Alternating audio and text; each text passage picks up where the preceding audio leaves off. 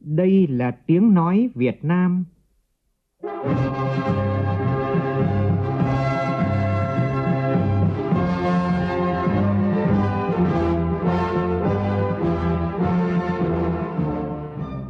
là tiếng nói Việt Nam, phát thanh từ Hà Nội, thủ đô nước Cộng hòa xã hội chủ nghĩa Việt Nam.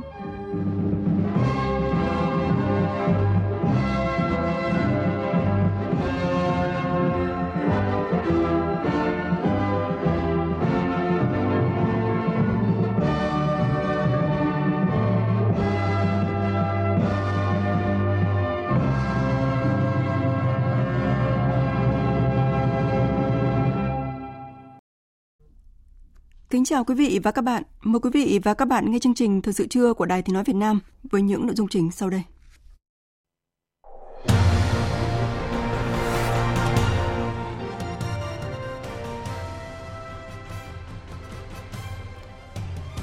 Thủ tướng Phạm Minh Chính gặp gỡ đại diện cộng đồng người Việt Nam tại Hoa Kỳ, hoạt động đầu tiên trong chuyến tham dự tuần lễ cấp cao Đại hội đồng Liên Hợp Quốc khóa 78 và hoạt động song phương tại Hoa Kỳ. Ủy ban Thường vụ Quốc hội xem xét các báo cáo về việc thực hiện một số nghị quyết của Quốc hội khóa 14 về giám sát chuyên đề, chất vấn từ đầu nhiệm kỳ khóa 15 đến hết kỳ họp thứ tư. Bộ Giao thông Vận tải áp dụng hình thức đấu thầu rộng rãi trong nước để lựa chọn nhà đầu tư khu bảo trì sân bay Long Thành. Trong phần tin thế giới, Liên minh châu Âu chia rẽ vì ba nước là Ba Lan, Hungary và Slovakia tiếp tục cấm nhập khẩu ngũ cốc của Ukraine bất chấp việc Ủy ban châu Âu không gia hạn lệnh cấm này. Pháp tạm ngừng cấp thị thực nhập cảnh cho sinh viên đến từ các nước Mali, Burkina Faso và Niger trong bối cảnh quan hệ giữa Pháp với các quốc gia này ngày càng căng thẳng.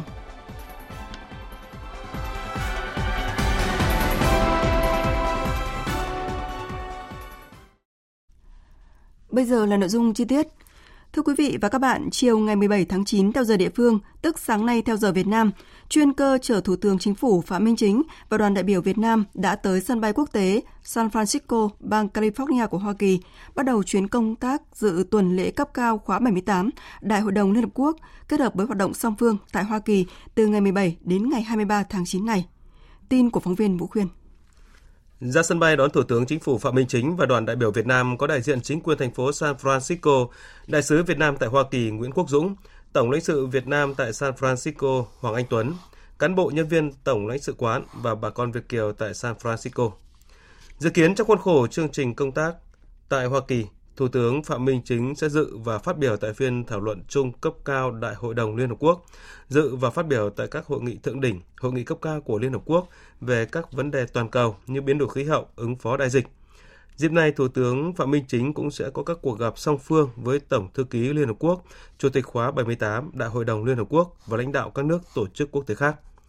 Trong chương trình hoạt động song phương tại Hoa Kỳ, Thủ tướng Phạm Minh Chính sẽ có các cuộc gặp Phó Tổng thống Hoa Kỳ, lãnh đạo Quốc hội Hoa Kỳ, Cố vấn an ninh quốc gia, một số thành viên nội các chính phủ Hoa Kỳ.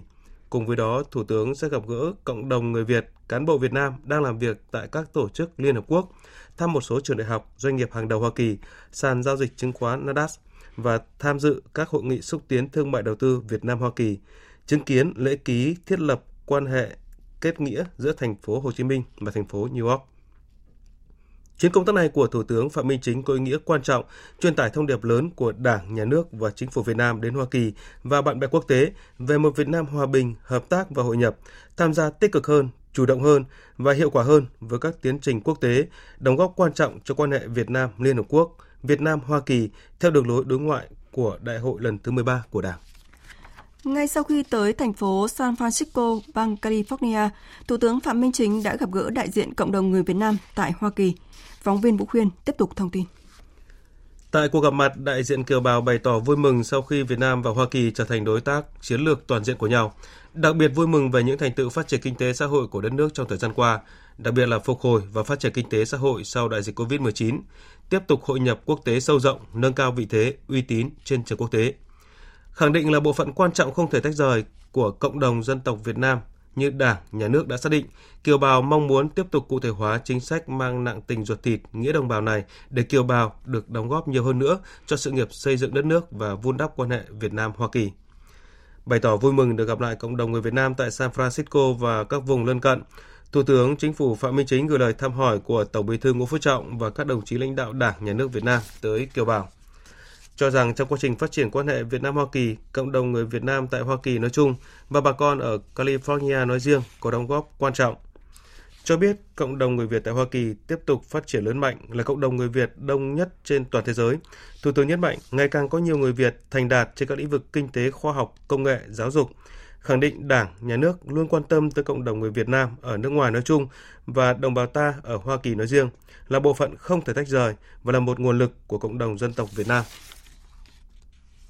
Thủ tướng cho biết sau 2 năm đi vào thực hiện kết luận số 12 của Ban chấp hành Trung ương Đảng về công tác người Việt Nam ở nước ngoài trong tình hình mới đã thể hiện được tính đúng đắn và nhất quán trong chủ trương và chính sách của Đảng, Nhà nước về củng cố vững chắc đại đoàn kết dân tộc, góp phần thúc đẩy công tác người Việt Nam ở nước ngoài toàn diện hơn, đáp ứng thêm nhiều nguyện vọng, mong muốn chính đáng của đồng bào Việt Nam ở nước ngoài. Vừa qua trong nước thì ờ, chúng ta cũng đã mở rộng cái visa sửa lại luật xuất nhập cảnh tạo điều kiện thuận lợi hơn cho bà con cô bác anh chị em ở nước ngoài nhập cảnh vào Việt Nam như vậy là hiện nay chúng ta cung cấp cái visa điện tử là một trăm phần trăm các nước trên thế giới và nâng hạn visa điện tử ở trong nước lên từ 15 ngày đến 45 ngày. Vừa qua chính phủ thì cũng đã sửa cái giấy phép lao động cho người nước ngoài vào làm việc ở trong nước chúng ta thuận lợi hơn, kéo dài hơn. Đánh giá cao cái vai trò đóng góp của cộng đồng người Việt Nam ở nước ngoài và đặc biệt là trưởng thành trên tất cả các lĩnh vực khoa học, công nghệ, giáo dục, rồi ờ, doanh nhân, rồi các cái lĩnh vực khác cũng đều phát triển. nên là chúng ta hết sức là tự hào. Chúng tôi cũng ờ, mong ờ, cộng đồng tiếp tục đoàn kết, thống nhất, đoàn kết, đoàn kết đại đoàn kết, thành công, thành công đại thành công. Chúng ta đoàn kết trong nước, đoàn kết với nước ngoài, đoàn kết trong cộng đồng, đoàn kết để thành công tôi ờ, gửi gắm cái tinh thần như vậy đối với cái mong muốn của đảng nhà nước ta là như vậy Nhắc lại lời Chủ tịch Hồ Chí Minh đoàn kết đoàn kết đại đoàn kết, thành công thành công đại thành công. Thủ tướng mong muốn thời gian tới cộng đồng doanh nhân, các nhà trí thức, nhà khoa học người Việt tại Hoa Kỳ sẽ tiếp tục đồng hành cùng sự phát triển của đất nước, có những dự án cụ thể, hoạt động hợp tác sâu rộng hơn nữa với tư duy mới, cách làm mới thực sự đột phá, đặc biệt là tận dụng được sự ủng hộ và cam kết của Hoa Kỳ trong hỗ trợ Việt Nam. Chia sẻ ghi nhận các ý kiến, những nguyện vọng đề xuất của bà con, Thủ tướng Chính phủ cho biết sẽ giao các bộ ngành cơ quan liên quan tập trung giả soát nghiên cứu, sớm có giải pháp phù hợp trên tinh thần kịp thời và thấu đáo. Trở lại với các thông tin thời sự trong nước, sáng nay Ủy ban Thường vụ Quốc hội tiếp tục chương trình đợt 2 của phiên họp lần thứ 26 Mở đầu phiên họp, các thành viên Ủy ban Thường vụ Quốc hội đã dành một phút mặc niệm 56 nạn nhân thiệt mạng trong vụ hỏa hoạn tại trung cư mini tại phường Khương Đình, quận Thanh Xuân, thành phố Hà Nội đêm 12 tháng 9 vừa qua. Trong sáng nay, Ủy ban Thường vụ Quốc hội xem xét các báo cáo của Chính phủ, Tòa án Nhân dân tối cao, Viện Kiểm sát Nhân dân tối cao, Kiểm toán Nhà nước và báo cáo của Tổng thư ký Quốc hội, tổng hợp nội dung thẩm tra của Hội đồng Dân tộc các ủy ban của Quốc hội về việc thực hiện một số nghị quyết của Quốc hội khóa 14 về giám sát chuyên đề, chất vấn và nghị quyết của Quốc hội về giám sát chuyên đề, chất vấn từ đầu nhiệm kỳ khóa 15 đến hết kỳ họp thứ tư. Phóng viên Lại Hoa phản ánh. Chủ nhiệm Ủy ban Tư pháp của Quốc hội Lê Thị Nga đánh giá, lĩnh vực viện kiểm sát các nội dung yêu cầu cơ bản đã được thực hiện nghiêm túc đầy đủ. Tuy nhiên, bà Lê Thị Nga cũng đánh giá những điểm cần lưu ý. Vẫn còn 1.321 vụ trên 908 bị can về xâm hại trẻ em chưa được giải quyết. Vẫn còn xảy ra một số trường hợp bị oan liên quan đến trách nhiệm của Viện Kiểm sát. Ở đây là oan trong giai đoạn điều tra thì có liên quan đến trách nhiệm của Viện Kiểm sát chứ không phải oan trong giai đoạn truy tố. Chất lượng truy tố một số trường hợp chưa cao, tỷ lệ giải quyết tố giác tin báo điều tra khám phá tội phạm thuộc trách nhiệm điều tra của Viện Kiểm sát còn chưa đạt yêu cầu. Tỷ lệ giải quyết đơn khiếu nại và đề nghị giám đốc thẩm tái thẩm còn thấp. Liên quan đến lĩnh vực Bộ Tư pháp, chủ nhiệm Ủy ban pháp luật của Quốc hội Hoàng Thanh Tùng đề nghị chính phủ tiếp tục làm rõ, có giải pháp khắc phục việc chậm nợ ban hành văn bản chi tiết. Thì đây là vấn đề có rất nhiều đổi mới, chính phủ cũng đạt được rất nhiều những cái kết quả tích cực, hạn chế được cái số lượng văn bản nợ động. Tuy nhiên vẫn phải tiếp tục ờ, làm tốt hơn trong thời gian tới. Hay là vấn đề ờ, tổ chức thực hiện luật ban hành văn bản phạm pháp luật, rồi các giải pháp đẩy mạnh công tác xây dựng hoàn thiện thể chế, tháo gỡ các vướng mắc những khó khăn trong thực tiễn trong áp dụng pháp luật để đáp ứng yêu cầu kiến tạo phát triển, ờ, giả soát hệ thống văn bản phạm pháp luật để báo cáo kết quả giả soát với Quốc hội tại kỳ họp thứ 6. Trước tình trạng sở hữu chéo thao túng sân trước sân sau vẫn chưa được xử lý triệt để, một số đại biểu lo ngại liệu dự thảo luật các tổ chức tín dụng sửa đổi có xử lý triệt để tình trạng này. Thống đốc Ngân hàng Nhà nước Việt Nam Nguyễn Thị Hồng cho rằng cần có sự phối hợp giữa các cơ quan, thống nhất quy định giữa các văn bản, pháp luật có liên quan. Nếu chờ có một cái quy định xử lý triệt để thì sẽ không bao giờ có cái quy định nào để xử lý triệt để được. Mà các quy định cần phải hướng đến không chỉ ở luật tổ chức tiến dụng mà trong các cái văn bản pháp luật khác, các lĩnh vực khác thì có những cái quy định để làm sao mà hoạt động của doanh nghiệp và người dân ngày càng minh bạch cũng trong sáng nay, Ủy ban Thường vụ Quốc hội cho ý kiến vào dự án luật lưu trữ sửa đổi. Ủy ban Thường vụ Quốc hội nhất trí với việc phân định thẩm quyền quản lý tài liệu lưu trữ và cơ sở dữ liệu tài liệu lưu trữ như quy định của dự thảo luật, đề nghị quy định rõ việc xác định giá trị tài liệu phải đảm bảo nguyên tắc chính trị, lịch sử, toàn diện và tổng hợp, làm rõ quy trình thẩm tra giá trị và giải mật tài liệu lưu trữ, đề nghị làm rõ sự khác biệt về quy trình tạo lập tài liệu lưu trữ điện tử và tài liệu lưu trữ số để áp dụng thống nhất. Chiều nay, Ủy ban Thường vụ Quốc hội cho ý kiến về dự án luật tổ chức tòa án nhân dân sửa đổi, cho ý kiến về việc chuẩn bị kỳ họp thứ 6 của Quốc hội. Thưa quý vị, một sự kiện kinh tế đáng chú ý sẽ diễn ra vào ngày mai, đó là Diễn đàn Kinh tế Xã hội Việt Nam 2023 với chủ đề Tăng cường năng lực nội sinh, kiến tạo động lực cho tăng trưởng và phát triển bền vững – Diễn đàn do Ủy ban Kinh tế của Quốc hội, Ban Kinh tế Trung ương, Học viện Chính trị Quốc gia Hồ Chí Minh và Viện Hàn Lâm Khoa học Xã hội Việt Nam đồng tổ chức. Ghi nhận của phóng viên Thành Trung và Lại Hoa trước diễn đàn. Bức tranh kinh tế xã hội Việt Nam 9 tháng năm nay cho thấy kinh tế vĩ mô cơ bản ổn định, lạm phát được kiểm soát, tăng trưởng được thúc đẩy, các cân đối lớn được đảm bảo. Mặc dù vậy, vẫn còn nhiều khó khăn thách thức phải nhận diện động lực tăng trưởng như là đầu tư, tiêu dùng, xuất khẩu, vân vân đang có dấu hiệu chậm lại. Đầu tư công là giải pháp cần thúc đẩy nhưng 8 tháng năm nay chỉ đạt 42% kế hoạch, xuất khẩu giảm 10%, nhập khẩu giảm 13%, tiêu dùng, chỉ số bán lẻ, doanh thu dịch vụ đầu năm nay tăng khá nhưng những tháng gần đây tăng chậm lại.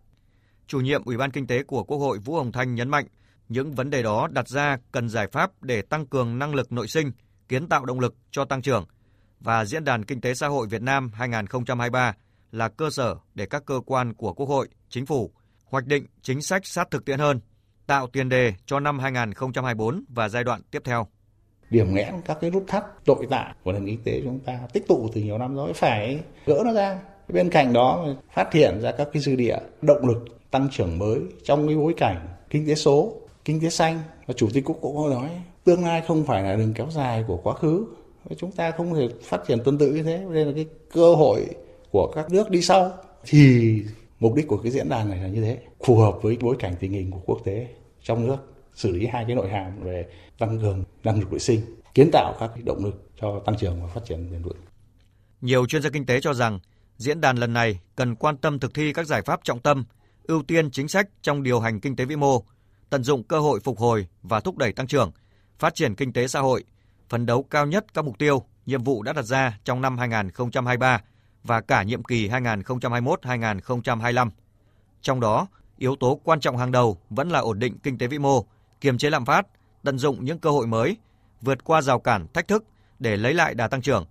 Phó giáo sư tiến sĩ Trần Đình Thiên, nguyên viện trưởng Viện Kinh tế Việt Nam và tiến sĩ Cấn Văn Lực, chuyên gia kinh tế trưởng Ngân hàng Đầu tư và Phát triển Việt Nam kiến nghị. Bối cảnh chung là cái thế giới nó đang có vấn đề rất là nghiêm trọng. Chúng ta có thể là đừng có lạc quan quá mức mà nương theo, thuận theo tình huống của thế giới để mà có cái xử lý là là vạn biến. Quan trọng của chúng ta đó là giữ được cái nền tảng, tạo ra được cái thế cho giai đoạn tới cho nó mạnh mẽ hơn. Trong một cái thế giới nó bất ổn, trong một thế giới nó khó khăn như thế này là cái điều then chốt nhất. Ba cái điểm quan trọng để chúng ta tạo ra cái động lực lâu dài. Một là vấn đề về cơ cấu ấy. bởi vì hiện nay các nước, khi người ta muốn tạo lập một cái nền tảng bền vững, người ta quay về vấn đề cơ cấu. Hai là vấn đề năng suất cái này Việt Nam chúng ta còn rất là thấp và ba chính là có lẽ cũng phải làm kỹ hơn về cái mô hình tăng trưởng của chúng ta, xem nó là theo hướng ờ, số hóa nhiều hơn hay là nó phải đi theo mô hình đổi mới sáng tạo nhiều hơn. Thì đấy là cái động lực tăng trưởng, tôi thấy rất rõ là như thế.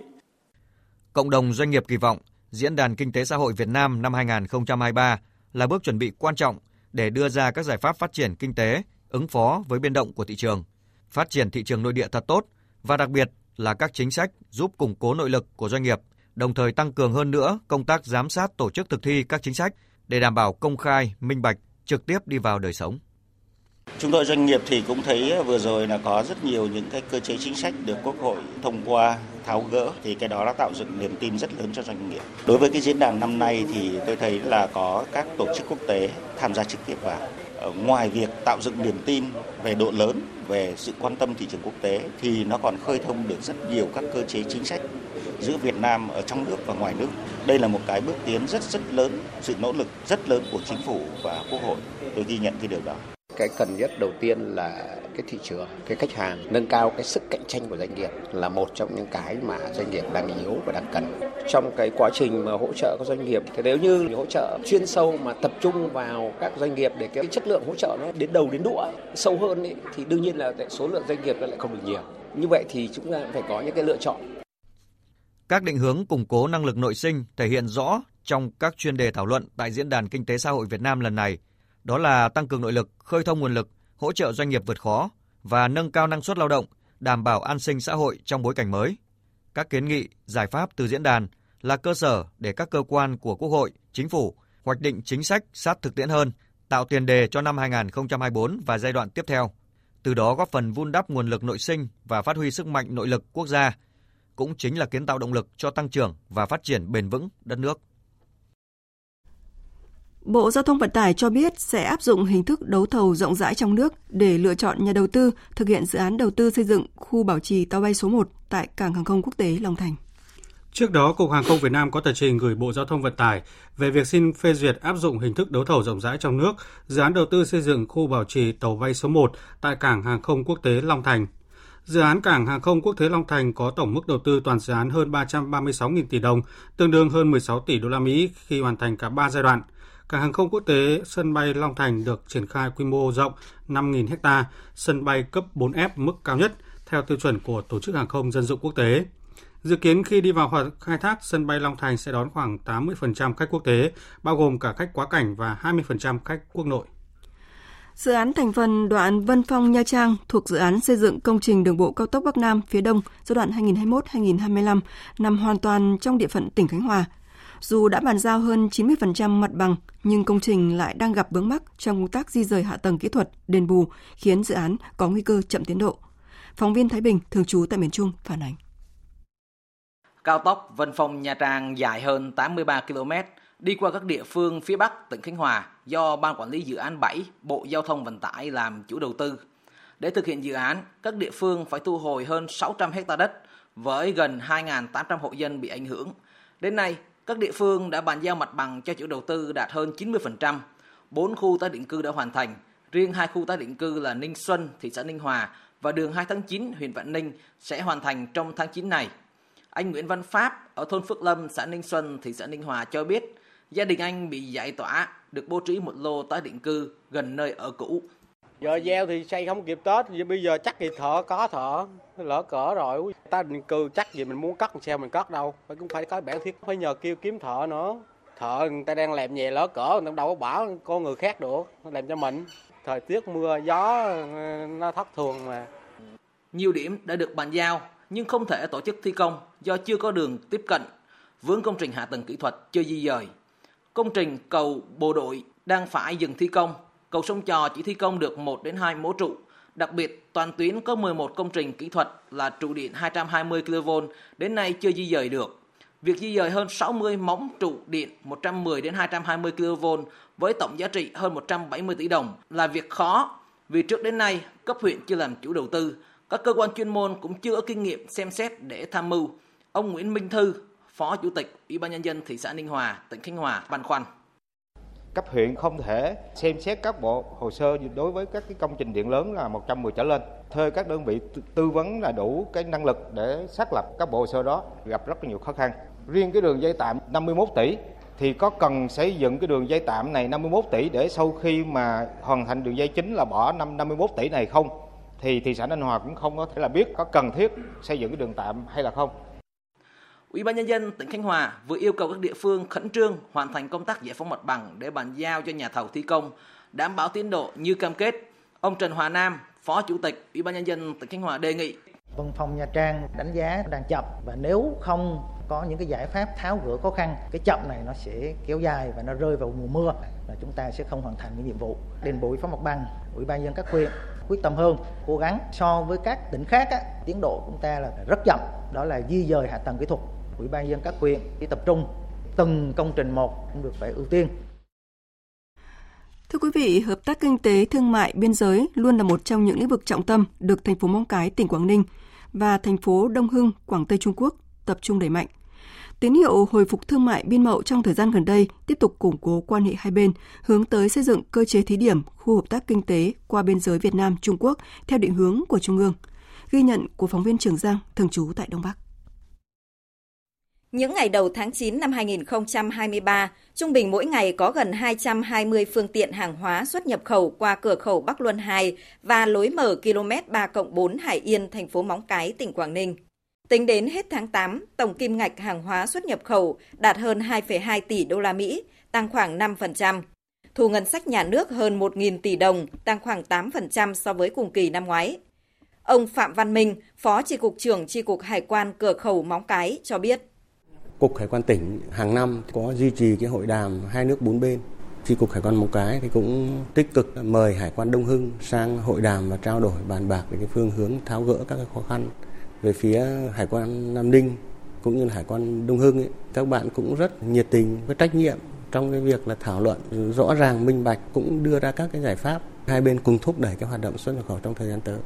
Hạ tầng xuất nhập khẩu ngày càng hoàn thiện, thủ tục hành chính cải cách minh bạch hay chất lượng hàng hóa nâng cao, đáp ứng tiêu chuẩn của thị trường tỷ dân là những chìa khóa quan trọng. Nền tảng vững chắc cho hợp tác thương mại chính là quan hệ hợp tác chiến lược toàn diện giữa Việt Nam Trung Quốc, được thành ủy, chính quyền thành phố Móng Cái kế thừa và phát triển qua từng năm. Cụ thể hóa chủ trương xây dựng biên giới hòa bình, hữu nghị, ổn định phát triển của hai đảng, hai nhà nước. Quảng Ninh, Quảng Tây, Móng Cái, Đông Hưng, Phong Thành liên tục có các hoạt động thiết lập cơ chế giao lưu hữu nghị, hội đàm, hỗ trợ lẫn nhau. Ông Hoàng Bá Nam, Bí thư Thành ủy Móng Cái khẳng định đóng góp trong tăng trưởng xuất nhập khẩu, xuất nhập cảnh qua cửa khẩu khu vực Móng Cái thì chúng tôi đánh giá rất cao cái vai trò sự hợp tác tình đoàn kết hữu nghị, đặc biệt là khẳng định cái niềm tin chiến lược của hai bên trong cái việc thực hiện các cái nhiệm vụ phát triển kinh tế xã hội, đảm bảo quốc phòng an ninh. Chúng tôi cùng thống nhất một cái hành động là xây dựng cái tuyến biên giới, tuyến cửa khẩu khu vực Móng Cái, Quảng Ninh là tuyến biên giới cửa khẩu kiểu mẫu trong hệ thống cửa khẩu quốc gia toàn quốc. Thành phố Móng Cái đang đẩy nhanh tiến độ hoàn thiện hàng loạt các dự án hạ tầng phục vụ thương mại biên giới như trạm kiểm soát liên ngành cầu Bắc Luân 2 gắn với khu dịch vụ thương mại, phối hợp tạo điều kiện để tập đoàn kiểm nghiệm kiểm dịch Trung Quốc hoàn thành lập phòng lab tại lối mở km 3 4 Hải Yên. Triển vọng về khu hợp tác kinh tế qua biên giới tại đây sẽ tiếp tục đẩy nhanh tăng trưởng kinh tế, đóng góp giúp quan hệ hữu nghị, hợp tác toàn diện giữa hai quốc gia ngày một thêm củng cố và phát triển. Phóng viên Thu Lan đưa tin, 200 suất học bổng, mỗi suất trị giá 1 triệu đồng vừa được Quỹ học bổng vừa á Dính, câu lạc bộ Vì Hoàng Sa, Trường Sa Thân Yêu phối hợp với Bộ Tư lệnh Vùng 2 Hải quân tổ chức trao tặng cho các học sinh giỏi có hoàn cảnh khó khăn là con quân nhân, công nhân viên quốc phòng, các cơ quan đơn vị trực thuộc Vùng 2 Hải quân, thành phố Vũng Tàu, tỉnh Bà Rịa Vũng Tàu. Trong khuôn khổ chương trình, đại diện đơn vị tài trợ do công ty trách nhiệm hữu hạn Mega Home trao 40 phần quà trị giá gần 50 triệu đồng cho cán bộ chiến sĩ đang làm nhiệm vụ trên các nhà giàn DK1 thuộc vùng 2 Hải quân. Tại Thừa Thiên Huế, Bộ Chỉ huy Bộ đội Biên phòng tỉnh Thừa Thiên Huế phối hợp với Phòng Giáo dục huyện A Lưới tổ chức tuyên dương các em học sinh có thành tích xuất sắc trong học tập thuộc dự án cán bộ chiến sĩ quân đội nâng bước em tới trường.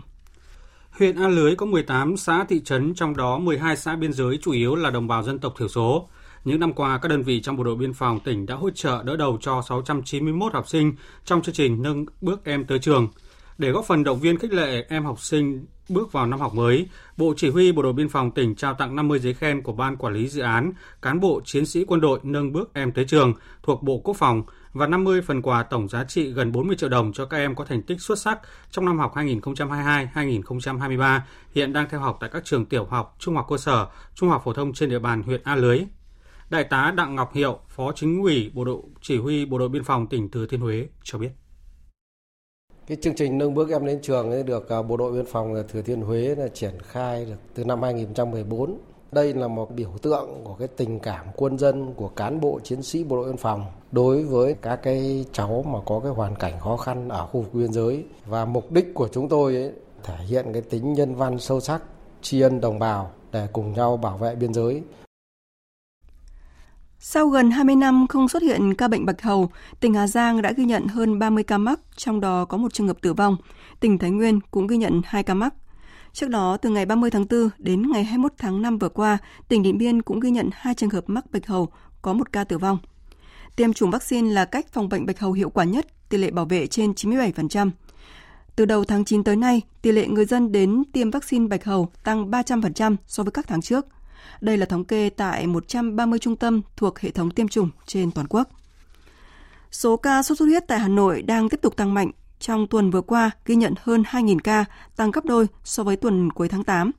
Các quận huyện có nhiều bệnh nhân trong tuần là Phú Xuyên, Hoàng Mai, Cầu Giấy, Hà Đông, Đống Đa, Đan Phượng.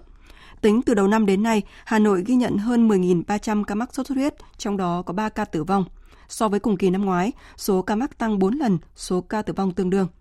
Tính chung trong cả nước, từ đầu năm tới nay có hơn 81.000 ca mắc, 23 người tử vong. So với cùng kỳ năm ngoái, số mắc giảm gần 60%, tử vong giảm 84 trường hợp. Tiếp theo là một số thông tin về thời tiết. Thưa quý vị và các bạn, thời tiết trưa chiều nay ngày đầu tuần dự báo là mưa rông tại các tỉnh phía Bắc đã giảm dần, ngày nắng gián đoạn kèm theo gió nhẹ. Thời tiết kiểu đặc trưng của mùa thu nên là khá dễ chịu. Cụ thể là ở Bắc Bộ, mưa chỉ còn xảy ra rải rác ở các tỉnh phía Đông Bắc Bộ về đêm. Chiều nay trời nắng gián đoạn kèm gió nhẹ. Phía Tây có nắng nhiều hơn, mức nhiệt tại các tỉnh thành phía Tây Bắc Bộ giao động trong khoảng 31 đến 32 độ. Còn các tỉnh thành đồng bằng ven biển trong đó có thủ đô Hà Nội giao động trong khoảng 32 đến 34 độ. Xuống tới Trung Bộ, chiều tối nay một dọc các tỉnh Trung và Nam Trung Bộ có mưa rào và rông rải rác, cục bộ có mưa to. Mức nhiệt từ Thanh Hóa vào đến Thừa Thiên Huế từ 27 đến 33 độ, còn Đà Nẵng vào đến Bình Thuận trong khoảng 33 đến 34 độ.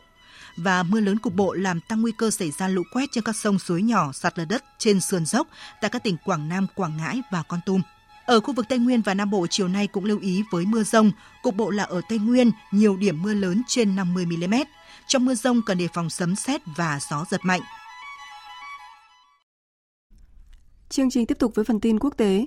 Bộ Ngoại giao Trung Quốc hôm nay cho biết nhà ngoại giao hàng đầu nước này Vương Nghị sẽ sang Nga tổ chức tham vấn an ninh chiến lược Trung Nga lần thứ 18 từ ngày 18 đến ngày 21 tháng 9 này. Phóng viên Bích Thuận, thường trú tại Trung Quốc, thông tin chi tiết. Trước đó, người phát ngôn Bộ Ngoại giao Nga Maria Zakharova cho biết ông Vương Nghị sẽ có cuộc hội đàm với Ngoại trưởng Nga Sergei Lavrov tại Moscow vào ngày 18 tháng 9. Một loạt vấn đề quan tâm trong quan hệ song phương dự kiến sẽ được thảo luận, bao gồm cả các cuộc tiếp xúc ở cấp cao nhất. Ngoại trưởng hai nước cũng sẽ thảo luận về việc tăng cường hợp tác trên trường quốc tế, làm việc chung trong các tổ chức quốc tế và về xung đột Ukraine. Trong một phát biểu ngày 12 tháng 9 tại cuộc gặp Phó Thủ tướng Trung Quốc Trương Quốc Thanh bên lề Diễn đàn Kinh tế Phương Đông ở Vladivostok, theo Tân Hoa Xã, Tổng thống Nga Putin khẳng định mối quan hệ giữa Moscow và Bắc Kinh đã bước vào thời kỳ tốt đẹp nhất trong lịch sử và sẽ tiếp tục tăng cường. Hồi tháng 7, trợ lý Tổng thống Nga Yuri Usakov cho biết ông Putin có kế hoạch thăm Trung Quốc vào tháng 10 thời điểm diễn ra diễn đàn cấp cao hợp tác quốc tế vành đai và con đường gọi tắt là BRI lần thứ ba. Lần gần đây nhất, Tổng thống Putin thăm Trung Quốc là vào tháng 2 năm ngoái, dự lễ khai mạc Thế vận hội mùa đông. Trước đó, ông từng dự diễn đàn BRI lần thứ nhất và lần thứ hai vào các năm 2017 và 2019. Ba Lan, Hungary và Slovakia đang thách thức giới lãnh đạo châu Âu khi tuyên bố sẽ tiếp tục lệnh cấm nhập khẩu ngũ cốc của Ukraine bất chấp việc Ủy ban châu Âu không gia hạn lệnh cấm này. Hôm nay, Liên minh châu Âu sẽ tổ chức một cuộc họp về vấn đề này sau khi ra lời kêu gọi ba quốc gia nên có thái độ mang tính xây dựng hơn. Tổng hợp của biên tập viên Đình Nam. Cuối tuần qua, Ủy ban châu Âu đã quyết định không gia hạn lệnh cấm ngũ cốc Ukraine cho 5 nước thành viên đang áp dụng là Ba Lan, Bulgaria, Hungary, Romania và Slovakia. Ủy viên thương mại của EU Vandis Dombrovski cho biết Đối với lệnh cấm nhập khẩu ngũ cốc Ukraine ở 5 quốc gia thành viên, chúng tôi hiện không thấy sự thay đổi thị trường ở 5 quốc gia này. Vì vậy, chúng tôi không gia hạn lệnh cấm. Cần lưu ý rằng, lệnh cấm chỉ là một biện pháp bảo vệ đặc biệt, nó không nên là một lệnh cấm vô thời hạn. Quốc hội Bulgaria cũng đã bỏ phiếu ủng hộ việc dỡ bỏ lệnh cấm, trong khi chính phủ Romania quyết định sẵn sàng tăng cường vận chuyển ngũ cốc của Ukraine với mục tiêu đưa 4 triệu tấn mỗi tháng qua cảng Constanta của nước này. Ukraine là quốc gia vui mừng nhất trước quyết định của EC, Tổng thống Zelensky cho biết. Tôi đã có cuộc trò chuyện với Chủ tịch Ủy ban châu Âu Ursula von der Leyen. Các biện pháp hạn chế đối với xuất khẩu nông sản Ukraine từ Liên minh châu Âu đã được dỡ bỏ. Điều quan trọng hiện nay là sự thống nhất của châu Âu cũng phải được thể hiện ở cấp độ song phương. Nếu các nước láng giềng của Ukraine lại có những quyết định không mang tính láng giềng, Ukraine sẽ phản ứng một cách văn minh. Lời của Tổng thống Ukraine ám chỉ ba quốc gia là Ba Lan, Hungary và Slovakia. Những quốc gia tuyên bố sẽ đơn phương thực hiện lệnh cấm đối với lương thực từ Ukraine. Theo Thủ tướng Ba Lan Morawiecki, nước này sẽ gia hạn lệnh cấm bất chấp sự bất đồng của Liên minh châu Âu. Ba Lan sẽ không nghe lời bất kỳ lãnh đạo của EU vì lợi ích của người nông dân Ba Lan. Trước thái độ cứng rắn từ ba nước thành viên, Ủy ban châu Âu hôm qua đã ra lời kêu gọi Ba Lan, Hungary và Slovakia có thái độ mang tính xây dựng hơn. Theo Ủy ban châu Âu, điều quan trọng là tất cả các quốc gia cần hành động trên tinh thần thỏa hiệp. Hôm nay, Liên minh châu Âu sẽ tổ chức một cuộc họp với tất cả các quốc gia thành viên liên quan để thảo luận sâu hơn về vấn đề này. Tuy nhiên, theo giới phân tích, đây sẽ là một cuộc họp khó khăn.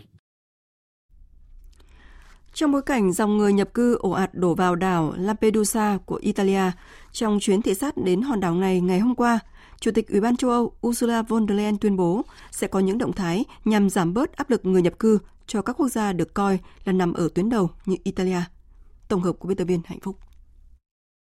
Phát biểu sau khi đến đảo Lampedusa, Chủ tịch Ủy ban châu Âu Ursula von der Leyen cho rằng làn sóng di cư bất hợp pháp là thách thức chung của châu Âu và cần một cách ứng phó chung của toàn khối. Bà cũng kêu gọi các thành viên khác của EU tiếp nhận người nhập cư để chia sẻ gánh nặng với Italia. Prime Minister Meloni and I are here today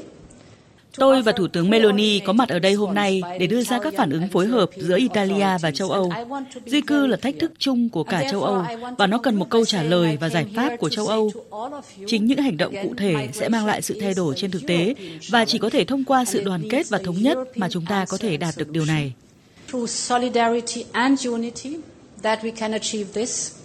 Tại cuộc gặp với Thủ tướng Italia Giorgina Meloni, Chủ tịch Ủy ban châu Âu Ursula von der Leyen cũng đề xuất một kế hoạch hành động 10 điểm nhằm giúp Italia giảm bớt áp lực từ người nhập cư, trong đó đặc biệt nhấn mạnh tính cần thiết sự phối hợp của các bên nhằm giám sát người nhập cư qua đường biển và đường bộ. Ngoài ra, kế hoạch này cũng yêu cầu việc đào tạo lực lượng bảo vệ bờ biển Tunisia và các cơ quan thực thi pháp luật khác cần phải được cải thiện. Động thái của Chủ tịch Ủy ban châu Âu được đưa ra trong bối cảnh hàng nghìn người di cư đã theo các tàu thuyền khởi hành từ bờ biển ở Bắc Phi đến đảo Lampedusa trong những ngày gần đây, gây ra tình trạng quá tải cho các khu tập trung và y tế trên đảo. Trong các ngày từ 11 đến 13 tháng 9, khoảng 8.500 người di cư, nhiều hơn toàn bộ dân số đảo Lampedusa đã đến đảo này trên 199 tàu.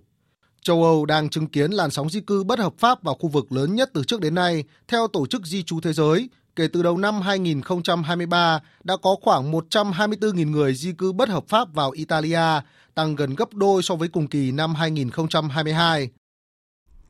Pháp vừa thông báo tạm ngừng cấp thị thực nhập cảnh cho sinh viên đến từ các nước Mali, Burkina Faso và Niger trong bối cảnh quan hệ giữa Pháp với các quốc gia này ngày càng căng thẳng. Mạnh Hà, phóng viên thường trú Đài tiếng nói Việt Nam tại Pháp, thông tin. Trong thông cáo phát đi, Bộ châu Âu và Ngoại giao Pháp giải thích việc phải tạm ngừng cấp thị thực cho sinh viên các nước Mali, Burkina Faso và Niger xuất phát từ bối cảnh các cơ quan lãnh sự Pháp tại ba quốc gia Tây Phi đã phải đóng cửa do quan hệ ngày càng xấu đi. Tuy nhiên, thông báo cũng chấn an các nghệ sĩ, sinh viên và nhà nghiên cứu đến từ Mali, Burkina Faso và Niger nếu đã định cư tại Pháp thì vẫn có thể theo đuổi các chương trình hoạt động và nghiên cứu. Cơ quan xúc tiến đại học của Pháp ở nước ngoài và tiếp nhận các sinh viên nước ngoài đến Pháp Campus France vẫn cấp học bổng cho các sinh viên đến từ các quốc gia này. Quan hệ giữa Pháp và ba quốc gia Tây Phi gần như đổ vỡ sau các cuộc đảo chính liên tiếp và Pháp đã phải giảm thiểu nhân viên tại các đại sứ quán, lãnh sự quán và đóng cửa các dịch vụ cấp thị thực. Theo thống kê, hiện có khoảng 3.000 sinh viên Mali, 2.500 sinh viên Burkina Faso và 1.200 sinh viên Niger đang theo học tại các cơ sở đại học tại Pháp. Ba Lan bắt đầu thực thi lệnh cấm ô tô đăng ký ở Nga vào nước này từ ngày 17 tháng 9 như một phần trong các lệnh trừng phạt mới nhất do Liên minh châu Âu áp đặt với Nga. Hải Đăng, phóng viên Đài tiếng nói Việt Nam theo dõi khu vực Đông Âu thông tin. Theo quy định của EU, ô tô đăng ký tại Nga không còn được phép vào lãnh thổ của khối 27 thành viên. Bộ trưởng Nội vụ Ba Lan Mariusz Kaminski khẳng định, ô tô được đăng ký ở Nga không có quyền vào Ba Lan. Đây là một trong những lệnh trừng phạt được áp đặt lên Nga và công dân nước này liên quan do xung đột hiện nay ở Ukraine. Ba Lan có biên giới trên đất liền với lãnh thổ Kaliningrad của Nga. Cơ quan biên phòng của Ba Lan cho biết lệnh cấm sẽ giống nhau bất kể các phương tiện được di chuyển qua biên giới đường bộ hay trên biển. Tất cả các ô tô đăng ký ở Nga sẽ được trả lại cho quốc gia ngoài EU, bất kể đó là Nga hay quốc gia nào khác.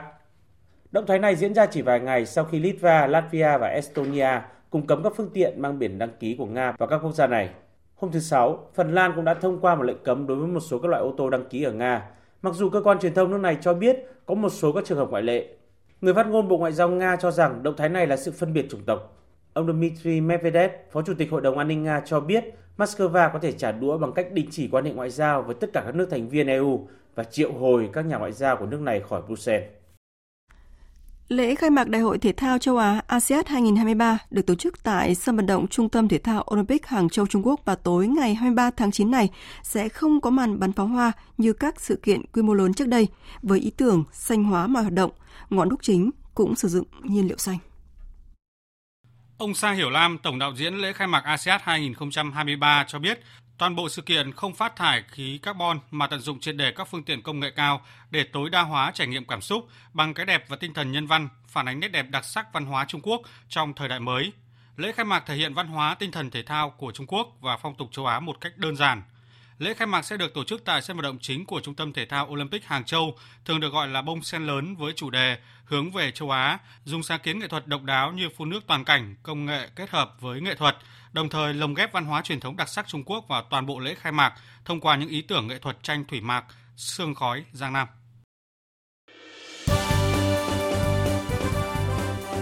Thời sự tiếng nói Việt Nam. Thông tin nhanh. Bình luận sâu. Tương tác đa chiều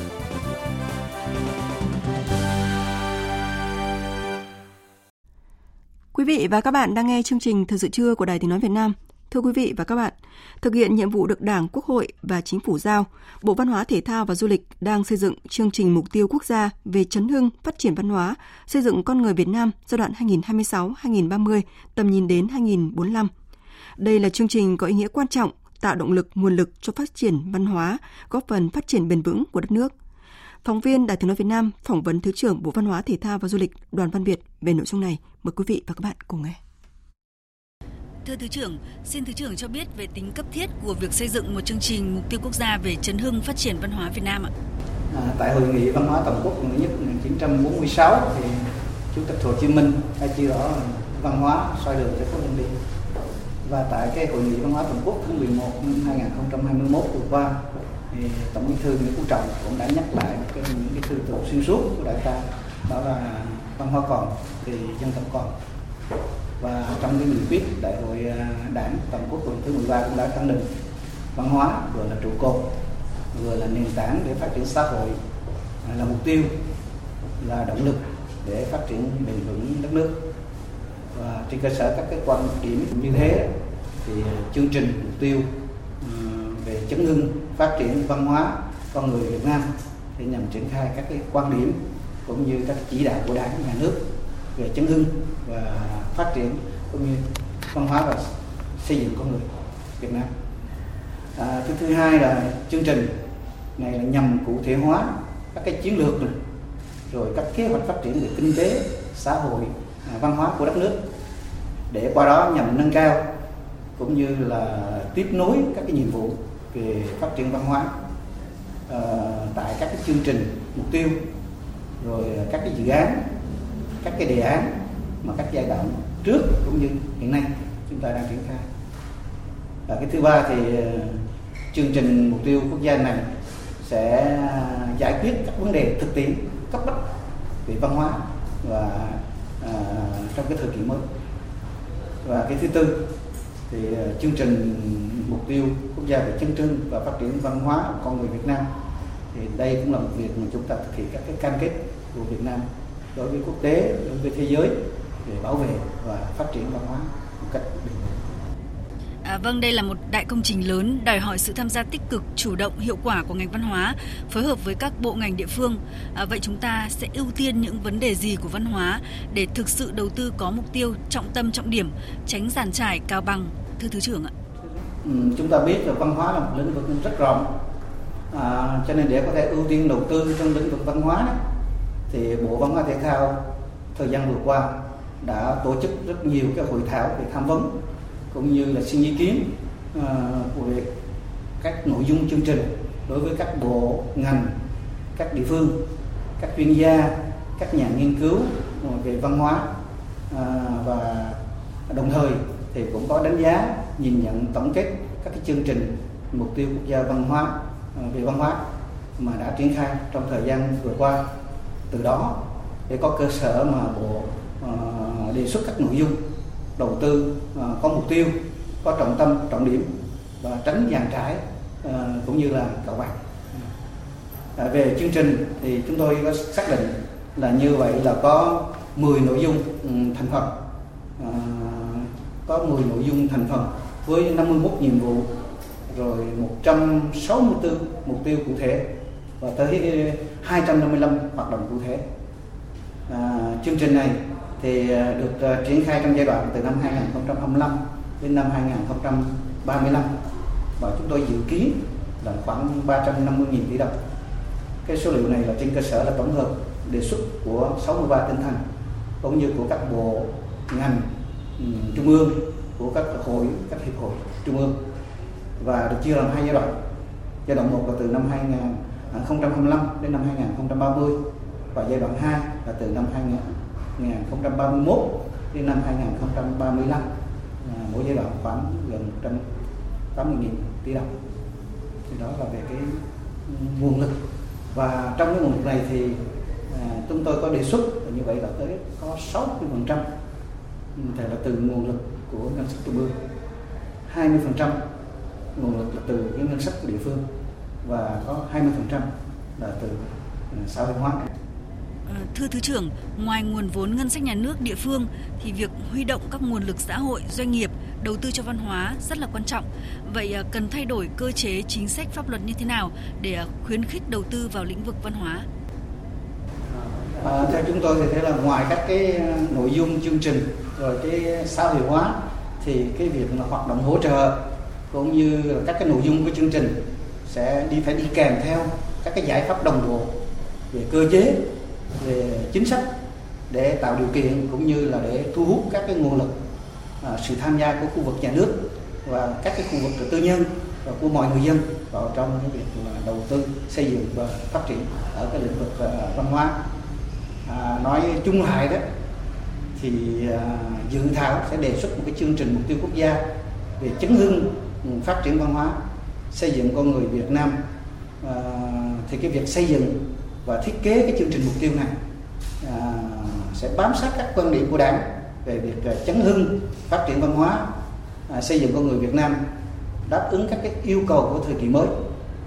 Và chương trình thì đương nhiên là sẽ bao gồm các hoạt động cụ thể có các cái giải pháp đồng bộ để tạo ra những cái môi trường thuận lợi cho mọi à, cái thành phần xã hội sẽ được tham gia đóng góp đầu tư rồi phát triển văn hóa Việt Nam một cách bền vững và mang lại những cái lợi ích cho toàn xã hội. Vâng, à, xin cảm ơn Thứ trưởng Bộ Văn hóa Thể thao Du lịch Đoàn Vân Việt đã tham gia trả lời phỏng vấn của Đài Tiếng Nói Việt Nam. Thưa quý vị, chương trình mục tiêu quốc gia về chấn hưng phát triển văn hóa xây dựng con người Việt Nam đứng xây dựng thiết kế bám sát quan điểm là việc chấn hưng phát triển văn hóa xây dựng con người Việt Nam đáp ứng các yêu cầu của thời kỳ mới là trách nhiệm quyền lợi không chỉ của nhà nước, chính phủ mà còn là của mọi tổ chức cá nhân và nhân dân cả nước. Chương trình thời sự trưa của Đài Tiếng nói Việt Nam tiếp tục với trang tin đầu tư tài chính và bản tin thể thao.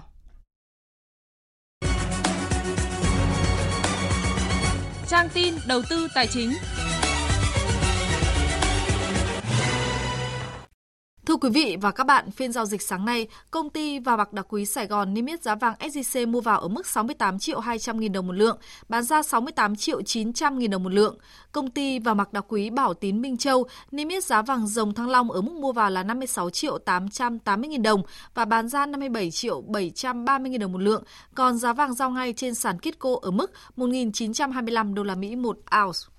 Các ngân hàng thương mại đang niêm yết giá đô la Mỹ quanh mức mua vào 24.060 đồng và bán ra 24.430 đồng một đô la Mỹ. Vụ kế hoạch đầu tư Bộ Giao thông Vận tải cho biết, theo kế hoạch của các chủ đầu tư, Ban Quản lý Dự án đăng ký tháng 9 năm nay, khối lượng giải ngân ở các dự án giao thông trọng điểm là khoảng hơn 7.000 tỷ đồng. Đây là khối lượng giải ngân rất lớn, cần có sự tập trung và nỗ lực của các cơ quan đơn vị, nhất là các ban quản lý dự án cần tăng cường phối hợp với các địa phương, thanh toán nhanh gọn, cho các nhà thầu, đảm bảo tiến độ và chất lượng các dự án, hoàn thành nhiệm vụ giải ngân.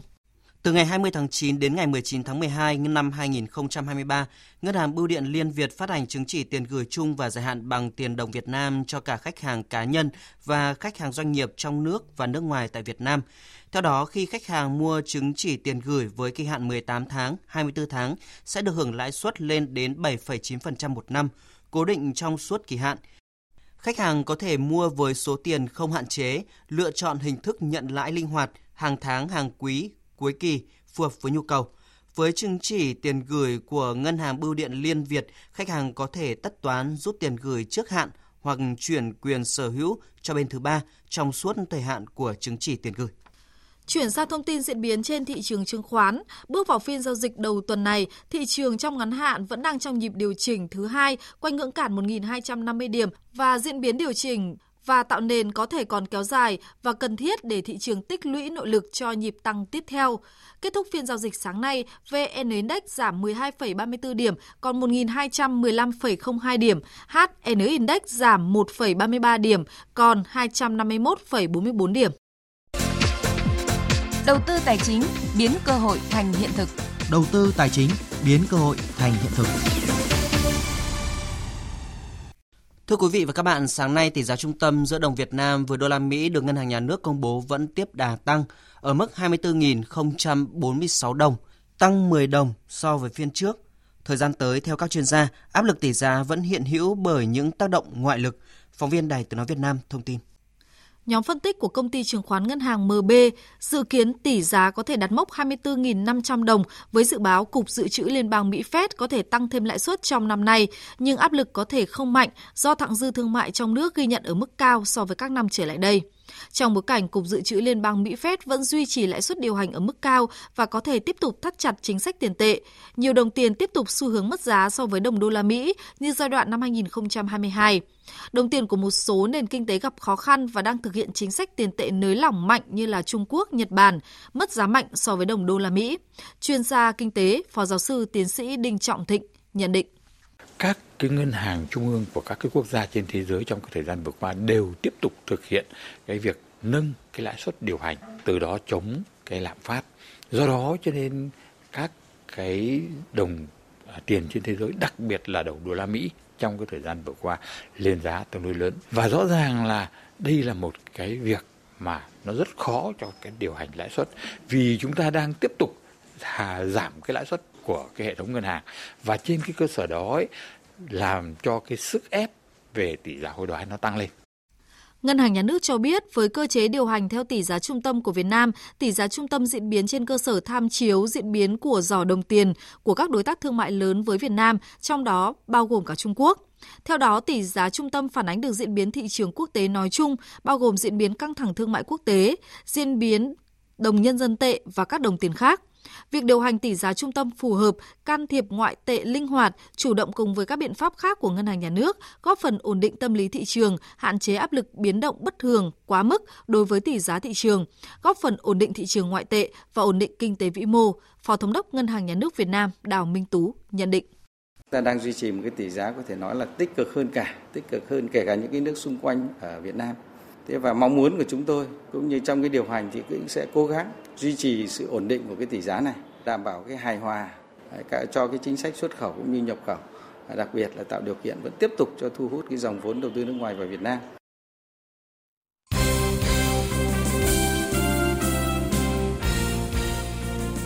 Thưa quý vị và các bạn, chiều 17 tháng 9, đội tuyển Olympic Việt Nam dưới sự dẫn dắt của huấn luyện viên trưởng Hoàng Anh Tuấn đã bước vào buổi tập đầu tiên tại Hàng Châu, Trung Quốc. Toàn đội nỗ lực hoàn thiện khâu chuẩn bị cuối cùng cho trận gia quân ASEAN gặp Mông Cổ vào ngày 19 tháng 9. Chia sẻ về việc chỉ có vỏn vẹn hai buổi tập, huấn luyện viên Hoàng Anh Tuấn cho biết. Thật ra với quỹ thời gian như vậy thì không thể nào chúng ta làm hết tất cả mọi thứ được. Nhưng mà chúng tôi đã cũng đã lường trước được cái vấn đề này. À, chúng ta cần điều chỉnh cái gì trước, điều chỉnh cái gì sau. Và đặc biệt là theo chúng tôi thấy thì à, trạng thái cầu thủ đang rất là tốt tinh thần rất là thoải mái, rất là hưng phấn và sức khỏe chúng tôi cảm thấy cầu thủ đang ở một trạng thái đang rất là tốt.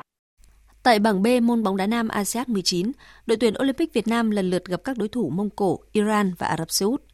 Trận đầu tiên gặp Mông Cổ được xem là trận đấu rất quan trọng đối với thầy trò huấn luyện viên Hoàng Anh Tuấn, bởi ngoài việc tạo ra sự khởi đầu thuận lợi thì một chiến thắng sẽ giúp đội tuyển Olympic Việt Nam duy trì sức cạnh tranh so với hai đối thủ còn lại.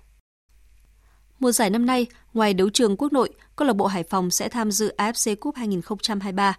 Tuy nhiên, quá trình chuẩn bị của toàn đội cũng gặp khó khăn khi có sự xáo trộn về lực lượng.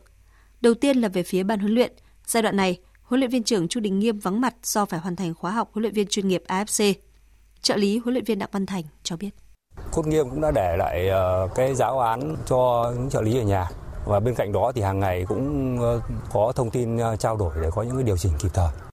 Việc chia tay đội trưởng Hải Huy cùng 5 cầu thủ khác khi V-League 2023 kết thúc là một khó khăn lớn với câu lạc bộ Hải Phòng. Vào ngày 21 tháng 9, đội bóng đất cảng sẽ bước vào trận đấu đầu tiên tại AFC Cup nên toàn đội đã tập trung sớm hơn dự kiến để chuẩn bị cũng như lên kế hoạch kỹ lưỡng cho đấu trường này. Đối với đội Hải Phòng thì ờ, xây dựng trên một cái lối chơi xuyên suốt dựa trên cái nền tảng là tập thể. Thế nên là đương nhiên là chúng tôi đã có những cái phương án từ giữa mùa vừa rồi cơ. Có những phương án rõ ràng kể cả uh, xác định tình huống Hải Huy có thể ở lại hoặc không ở lại. Tôi ờ, nghĩ rằng nó không ảnh hưởng quá nhiều đến lối chơi của Hải Phòng. Tay vợt Nguyễn Thùy Linh vừa bảo vệ thành công chức vô địch giải cầu lông quốc tế Yonex Sunrise Việt Nam Open khi vượt qua đối thủ người Nhật Bản Akari Kurihara với tỷ số 2-1. Đây cũng là trận đấu mà Akari cho thấy phong độ ấn tượng dù chỉ xếp hạng 156 thế giới. Tuy nhiên, với đẳng cấp và bản lĩnh của mình, Thùy Linh vẫn giành chiến thắng ở những thời khắc quyết định. Cô chia sẻ. Em cảm thấy ờ, rất là vui và em ờ, tự hào bởi vì bản thân mình đã không bỏ cuộc. Chức vô địch Việt Nam Open không chỉ mang lại cho Thùy Linh phần thưởng 7.600 đô la Mỹ mà còn là động lực lớn để tay vợt nữ số 1 Việt Nam hướng đến ASEAN 19. Đội tuyển aerobic Việt Nam vừa thi đấu thành công khi giành 3 huy chương vàng tại giải vô địch châu Á 2023 diễn ra ở Mông Cổ. Các nội dung được sướng tên trên bục cao nhất là đơn nữ, đôi nam nữ và nhóm 5 người. Thành tích này giúp tuyển aerobic Việt Nam dẫn đầu bảng tổng sắp huy chương. Xếp sau là các đoàn Mông Cổ, Campuchia, Đài Bắc Trung Hoa khi đều có một huy chương vàng. Series chung kết bóng rổ chuyên nghiệp Việt Nam VBA 2023 đã khởi đầu bằng game 1 cực kỳ đáng xem khi Sài Gòn Hit và Nha Trang Dolphin phải mất đến 6 hiệp đấu mới có thể phân định thắng thua. Kết quả, Sài Gòn Hit với sự tỏa sáng của nhiều cá nhân ở thời khắc quan trọng đã là đội giành chiến thắng với tỷ số 98-95. Chung kết VBA 2023 tranh tài theo thể thức đấu 5 tháng 3. Theo đó, hai đội sẽ đấu tối đa 5 trận, đội giành 3 chiến thắng trước sẽ lên ngôi vô địch. Với chiến thắng ở game 1, Sài Gòn Hit tạm dẫn trước Nha Trang Dolphin với tỷ số 1-0. Ở lượt trận tiếp theo, hai đội sẽ gặp nhau lúc 19 giờ 30 phút tối thứ năm ngày 21 tháng 9. Câu lạc bộ Arsenal đã giành chiến thắng nhọc nhằn 1-0 trong chuyến làm khách tại Goodison Park của Everton trong trận đấu vòng 5 giải Ngoại hạng Anh diễn ra đêm qua. Bàn thắng duy nhất của trận đấu được ghi bởi Josas sau tình huống đá phạt góc ở phút 69. Chiến thắng này giúp Arsenal tiến vào top 4. Họ cùng có 13 điểm với hai đội xếp ngay trên là Tottenham và Liverpool. Arsenal chỉ kém đội đầu bảng Man City 2 điểm. Real Madrid vẫn duy trì thành tích hoàn hảo ở La Liga mùa giải mới sau khi ngược dòng một lần nữa để giành chiến thắng 2-1 trước Real Sociedad tại sân Santiago Bernabeu. Sau 5 vòng đấu, đoàn quân của huấn luyện viên Carlos Ancelotti là đội duy nhất vẫn còn toàn thắng, đang hơn 2 điểm so với nhà đương kim vô địch Barcelona. Dự báo thời tiết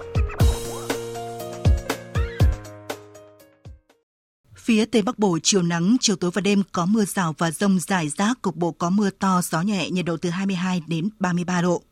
Phía Đông Bắc Bộ chiều có nắng gián đoạn, chiều tối và đêm có mưa rào và rông rải rác, cục bộ có mưa to, gió nhẹ, nhiệt độ từ 23 đến 33 độ. Khu vực từ Thanh Hóa đến Thừa Thiên Huế có mưa rào và rông vài nơi, riêng phía Nam chiều tối có mưa rào rải rác và có nơi có rông gió nhẹ, nhiệt độ từ 23 đến 33 độ. Khu vực từ Đà Nẵng đến Bình Thuận có mưa rào và rông vài nơi, riêng phía Bắc chiều tối có mưa rào và rông rải rác, cục bộ có mưa vừa mưa to, gió Tây Nam cấp 2, cấp 3, nhiệt độ từ 24 đến 34 độ. Tây Nguyên chiều nắng, chiều tối và đêm có mưa rào và rông rải rác, cục bộ có mưa to, gió Tây Nam cấp 2, cấp 3, nhiệt độ từ 20 đến 31 độ. Nam Bộ chiều nắng, chiều tối và đêm có mưa rào và rông rải rác, cục bộ có mưa to, gió Tây Nam cấp 2, cấp 3, nhiệt độ từ 24 đến 34 độ. Khu vực Hà Nội chiều có nắng gián đoạn, chiều tối và đêm có mưa rào và rông rải rác, cục bộ có mưa vừa, mưa to, gió nhẹ, nhiệt độ từ 24 đến 33 độ. Dự báo thời tiết biển, Bắc và Nam Vịnh Bắc Bộ chiều có mưa rải rác và có nơi có rông, gió nhẹ. Vùng biển từ Quảng Trị đến Quảng Ngãi và từ Bình Định đến Ninh Thuận chiều có mưa rào và rông rải rác ở phía Nam, gió nhẹ. Vùng biển từ Bình Thuận đến Cà Mau và từ Cà Mau đến Kiên Giang có mưa rào và rông vài nơi gió nhẹ. Khu vực Bắc Biển Đông và khu vực quần đảo Hoàng Sa thuộc thành phố Đà Nẵng có mưa rào và rông rải rác, gió đông đến đông nam cấp 3, cấp 4. Khu vực giữa và Nam Biển Đông có mưa rào và rông rải rác ở phía đông gió nhẹ. Khu vực quần đảo Trường Sa thuộc tỉnh Khánh Hòa và Vịnh Thái Lan có mưa rào và rông vài nơi gió nhẹ. Vừa rồi là thông tin dự báo thời tiết, bây giờ chúng tôi tóm lược những tin chính đã phát trong chương trình.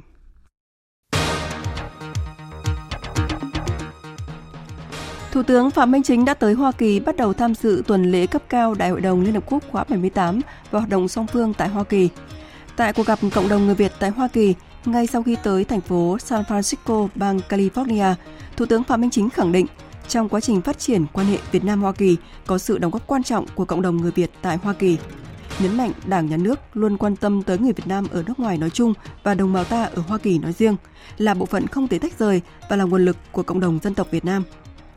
Một sự kiện kinh tế đáng chú ý sẽ diễn ra vào ngày mai, đó là Diễn đàn Kinh tế Xã hội Việt Nam 2023 với chủ đề Tăng cường năng lực nội sinh, kiến tạo động lực cho tăng trưởng và phát triển bền vững.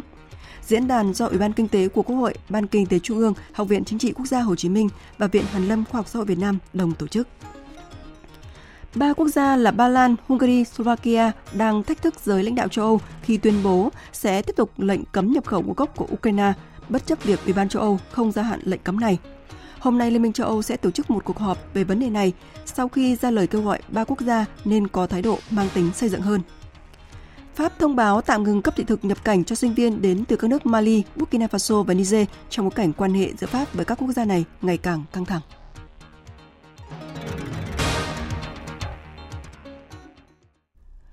Phần tóm lược những tin chính vừa rồi đã kết thúc chương trình Thời sự trưa nay của Đài Tiếng Nói Việt Nam. Chương trình do các biên tập viên Minh Châu, Duy Quyền, Thu Hòa và Thanh Trường thực hiện với sự tham gia của kết tập viên Thu Hằng. Chịu trách nhiệm nội dung Hoàng Trung Dũng. Cảm ơn quý vị và các bạn đã dành thời gian lắng nghe.